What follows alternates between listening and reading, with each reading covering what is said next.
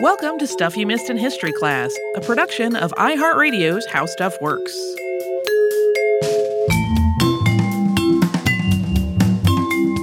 Hello and welcome to the podcast. I'm Holly Fry. And I'm Tracy V. Wilson.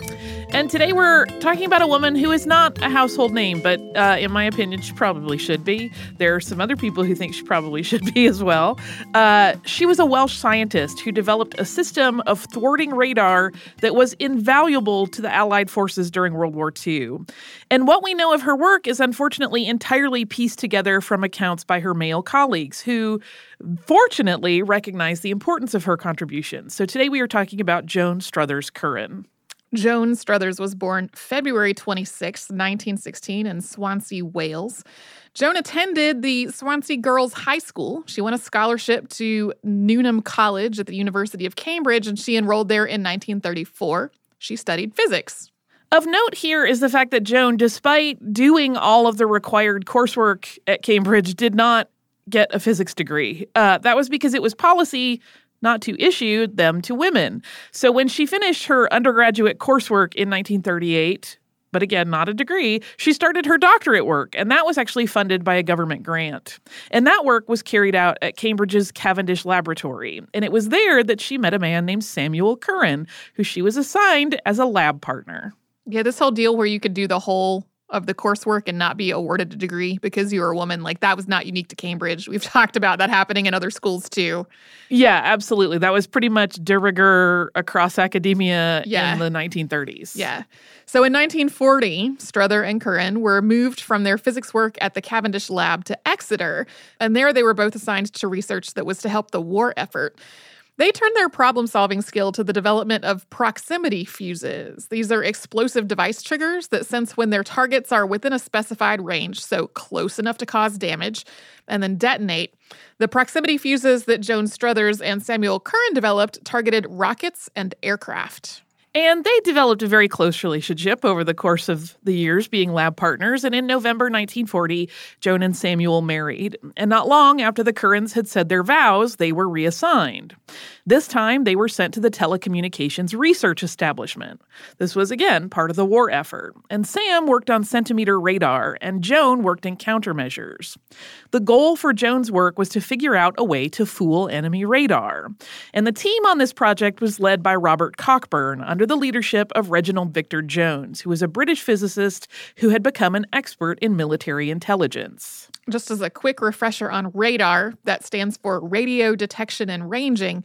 Basically, radar works by sending out a radio signal in one direction. It looks for a bounce or an echo of that signal, which would indicate that there are objects in the path of the signal. Then, using the information gathered that way, including the time it takes for the echo to return to the point of transmission, radar can indicate the size, shape, and distance of objects. So, the team, commissioned by Jones, had to somehow thwart that process. And so, one of the experiments that Joan Curran began was using thin metal reflectors to disrupt the echo of radar. Large groups of small metal strips could even mimic a large object, like an aircraft, when in reality there was nothing substantial there. Even larger groups of strips could create large amorphous blobs that were big enough to hide an aircraft inside. Even if an enemy knew that a plane was somewhere inside such a blob, figuring out where would be a complete guess if that blob was big enough. And Jones is credited with coming up with this idea and then passing it off to the research group to figure out the particulars and do testing. And Joan Curran really did a lot of that research. Uh, Jones later described the concept in this way years later in his book, which is titled The Most Secret War. Quote, the phenomenon on which they depended was that of resonance. If a reflector is made of a simple wire or strip of metal of length equal to half the wavelength used by the radar station, it resonates to the incoming radio waves and re radiates them to such effect that it is roughly equivalent to a whole sheet of metal whose dimensions are square and which has sides equal in length to half a wavelength. Thus, a few hundred such strips or wires would reflect as much energy as a whole Lancaster bomber. If you recall our 2015 episode on the 23rd Headquarters Special Troops, better known as the Ghost Army, you know that creative deception was a valuable tool in the Allied forces' World War II plans. But at the point when Curran and the team led by Jones were working on their radar disruptor technology, the US wasn't even involved in World War II yet. Curran and her colleagues were leading the effort in trickery as military strategy, figuring out ways that blobs of reflective material could hint at a faux massive attack force or simply obscure one or two aircraft. And so the practical idea of how this would work is that a lead aircraft would drop bundles of strips to create this radar confusion. And then dropping additional bundles at regular intervals would create complete mayhem for enemy forces that were trying to get a read on the situation. This technology was given the codename Window by British intelligence, although the US would eventually just kind of use the more casual term of radar chaff. Even after the December 7th, 1941 bombing of Pearl Harbor, which brought the United States into the war, Curran's work was still in the experimental stage. She was testing the best possible materials, the best possible shapes and sizes for these strips. Those decisions weren't made until 1942, and the technology wasn't put into use until 1943. She performed tests first at Swanage on the Isle of Purbeck and then later at Malvern, Worcestershire. Everything from pieces of metal as big as slips of paper, which were considered as a possible propaganda delivery system as well as being part of this radar disruption, to very tiny wires were tested before the research led to the decision that aluminum cut into 1.5 by 25 centimeter strips was the best. That is a little bit more than half an inch by a little less than 10 inches. According to R.V. Jones, the intention had actually been to first use the system Joan Curran had tested as early as May of 1942. He wrote, with the Chiefs of Staff's approval, the window packets were, I believe, actually loaded into bombers for a raid in May 1942, and then were offloaded again because there was a last minute prohibition of their use. And the reason for that last minute change, according to Jones, was that Fighter Command's airborne radar officer, Derek Jackson, had only heard about the existence of Window right before the mission. And Jackson was understandably concerned that those reflectors might also cause confusion to the radar techs in the British forces. And so he was not comfortable using a brand new technology that he had only just heard of during an active raid. So Window was pulled for additional testing. We'll talk more about how this technique for confusing Germany's radar was eventually put to use. But first, we will pause for a sponsor break.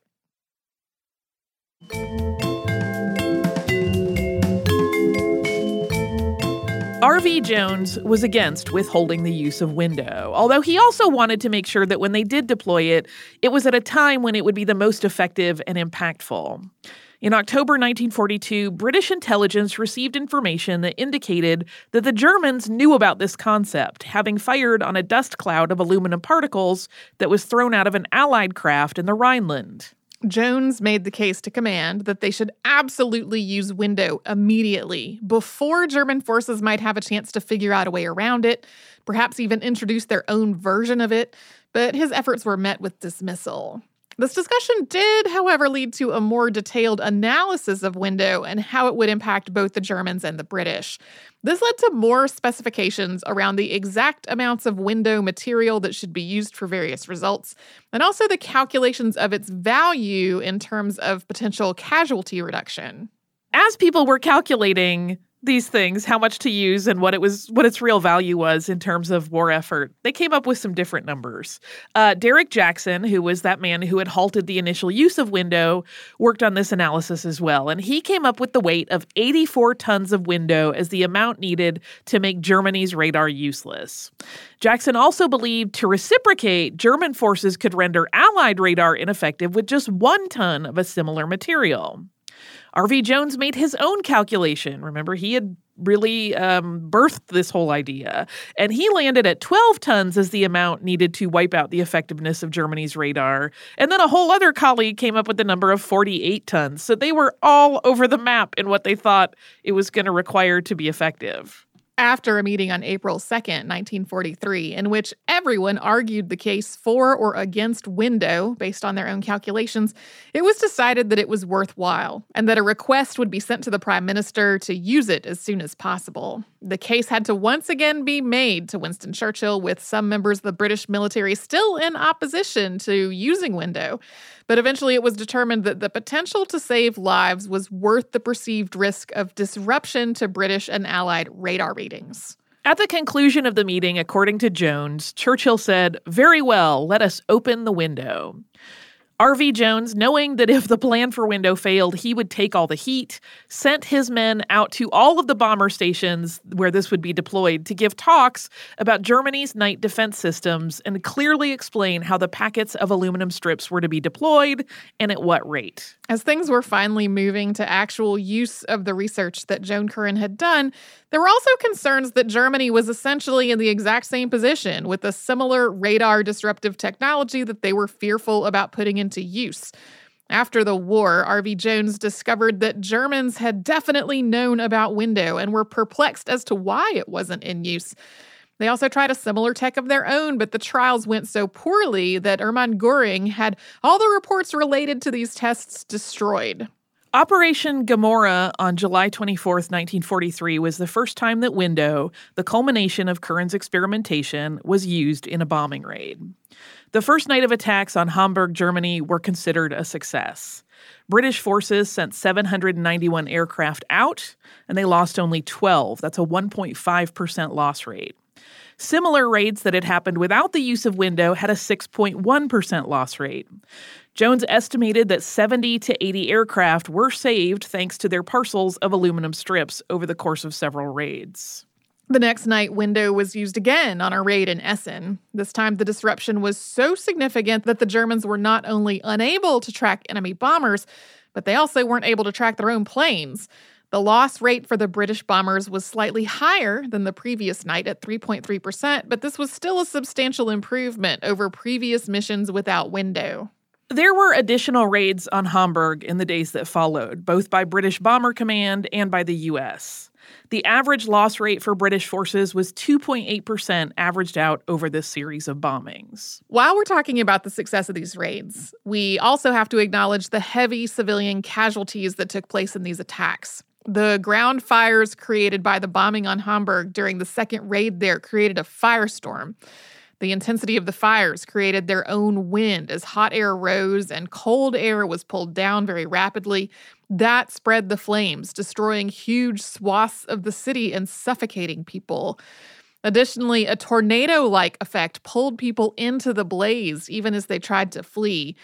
R.V. Jones's account indicates that Allied forces didn't realize how devastating these bombings were until after the fact, when casualty estimates were placed between 40 and 50,000 people. Uh, yeah, you will see sometimes even lower numbers and sometimes even higher numbers there. Uh, I will tell you this this is the uh, one time that research for this show has ever resulted in me having nightmares. So, if you want to go study this firestorm, please know that the images you will see are very disturbing. The stories of survivors are very upsetting.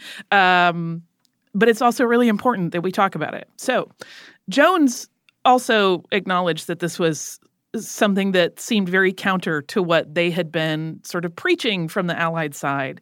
He later wrote quote we had started the war morally opposed to the bombing of civilian populations and now we were pursuing it on a horrifying scale. How had this come about and then he goes on to discuss how that had been something of a gradual process as the realizations came that Bomber Command could not always guarantee precision hits to targets, but also that Bomber Command was really the only thing that was hurting Germany on the scale that was needed to end the war. Additionally, there was a strategy in play to demoralize the German population by striking a city filled with industrial workers. Jones summarized all of this by writing, quote, "It was on the grounds of probable effectiveness and not of morality that the battle was fought." At one point, there was even a brief accusation that the Allies had used chemical warfare at Hamburg, although that was untrue. The source of this allegation had been some of the aluminum strips that the Germans had recovered after a cow had eaten them at died. The strips had been coated in a black paint to make them invisible at night, and that paint did contain a small amount of arsenic, but not enough to substantiate a claim of chemical warfare. As another aside, because I suspect people will ask, couldn't a cow just die from eating those strips? Um, having grown up the child of farmers, um, cows eat metal all the time because yeah. often they're fed stuff that's just kind of sloppy and filled with all kinds of craziness. Also, they will sometimes just find things in fields. Some farmers actually put magnets in their cows' stomachs to kind of keep those things isolated and not pass through their digestive tract and cause mortality. Um, but yeah, it's not uncommon for cows to eat metal. Uh, just the same, despite those chemical warfare claims being abandoned, the attacks on Hamburg and Essen had significantly diminished both morale and production of war material. Over the course of eight days, the British and U.S. bombing raids destroyed half of Hamburg. While it initially was considered by some to be an act of retribution of the Nazi bombings of London and Coventry, the difference in the level of destruction at Hamburg made the ethics of war something that people inside the military considered in a new way, even as newspapers were touting Operation Gomorrah as a huge win.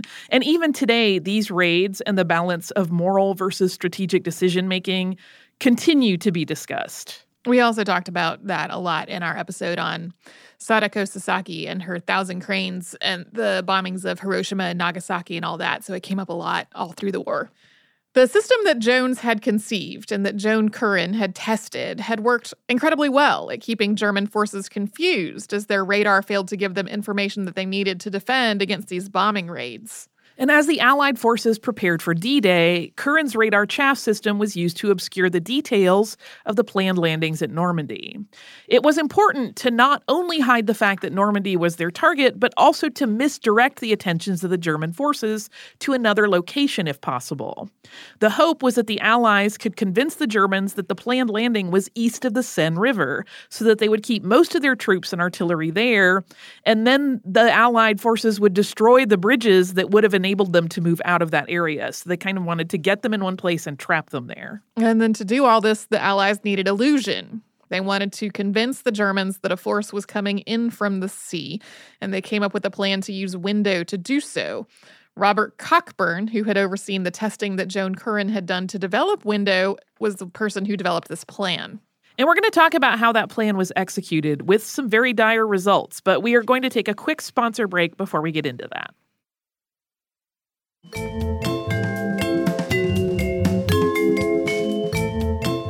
On June 5, 1944, the day before D Day, the Lancaster bombers of the 617 Air Squadron flew in orbits 8 miles long and 2 miles wide, slowly moving southeast at 8 knots to mimic an ocean convoy. And according to an account given to the Royal Air Force in May 2019 by Wing Commander John Bell, MBE, who was part of this mission, quote, while they were flying, there were two air crew in the rear of each Lancaster, and I was one of them.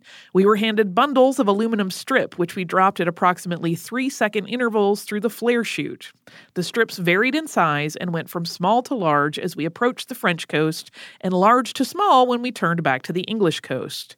A green light indicated when it was time to throw it the efforts of the 617th Air Squadron were part of what was called Operation Taxable, which played out along the French coast near Cap d'Antifer. A second operation, which made use of window known as Operation Glimmer, made it look as though there was an Allied force crossing a narrow point of the English Channel. For Glimmer, the 218th Squadron was tasked with dropping the chaff, and the deception also included a feint that made it appear that a massive ground force was moving toward Pas de Calais. To provide additional support for this ruse, dummy parachutists were dropped southwest of Dieppe and Caen in a segment of the plan called Operation Titanic. All of these efforts combined worked as the Allies hoped.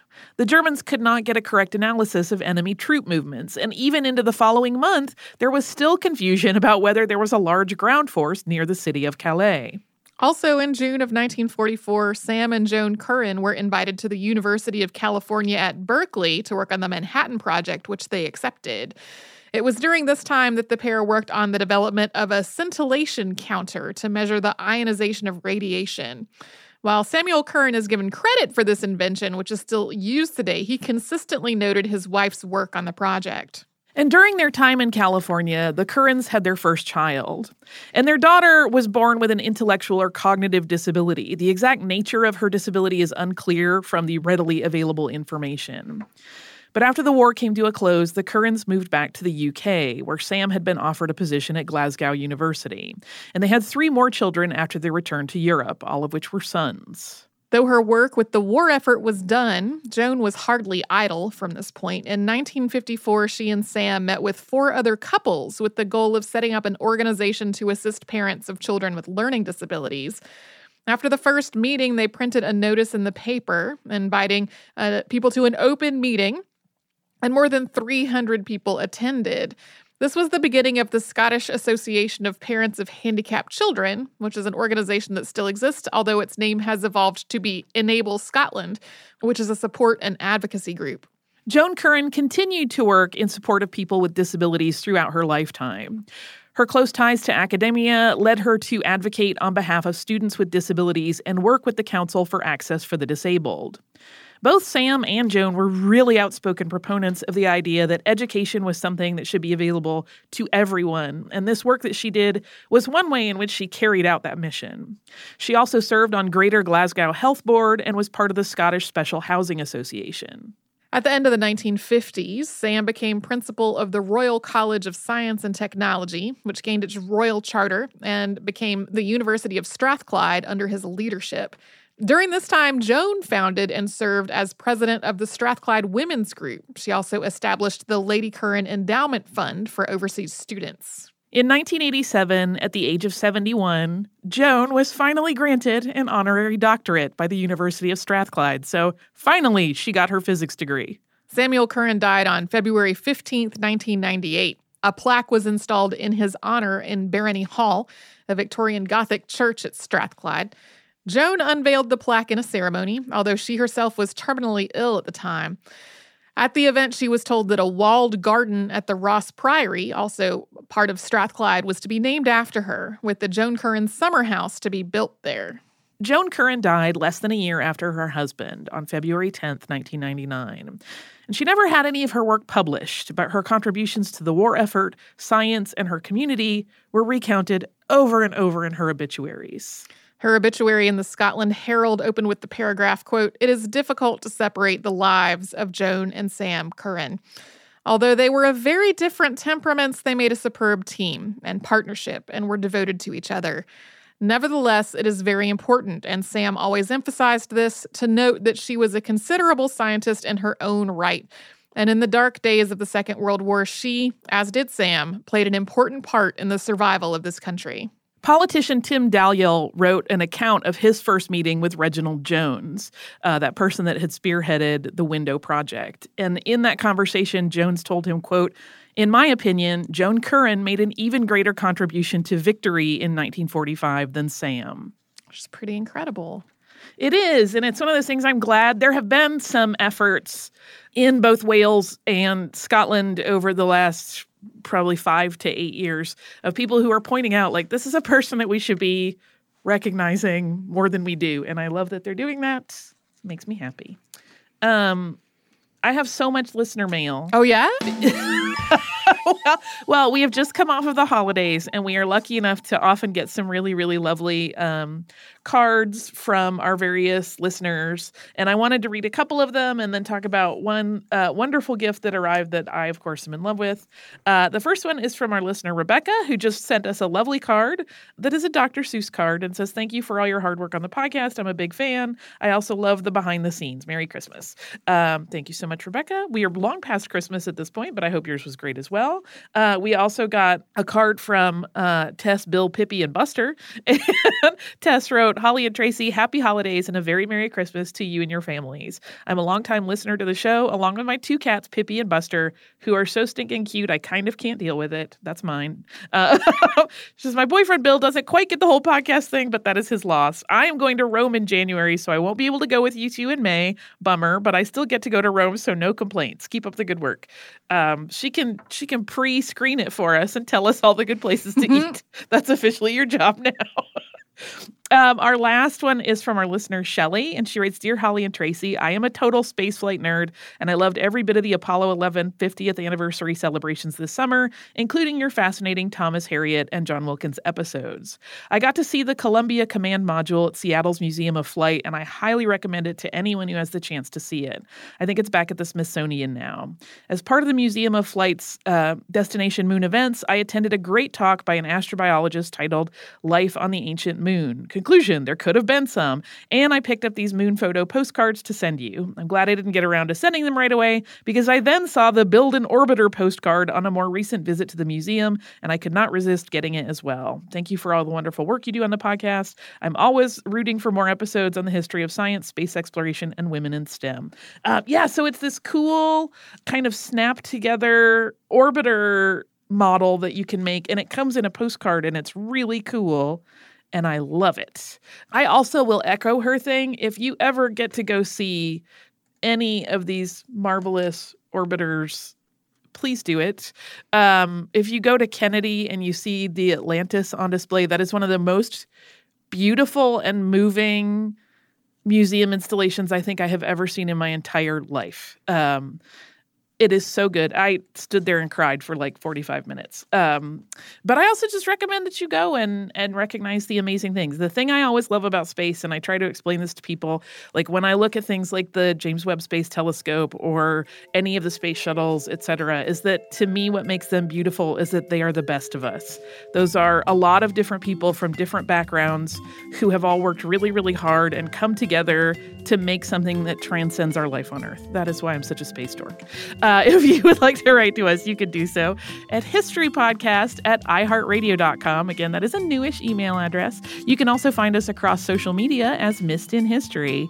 Uh, if you would like to subscribe to the show, we would like you to do that as well. It's a great way to start the new year. You can do that on the iHeartRadio app, at Apple Podcasts, or wherever it is you listen.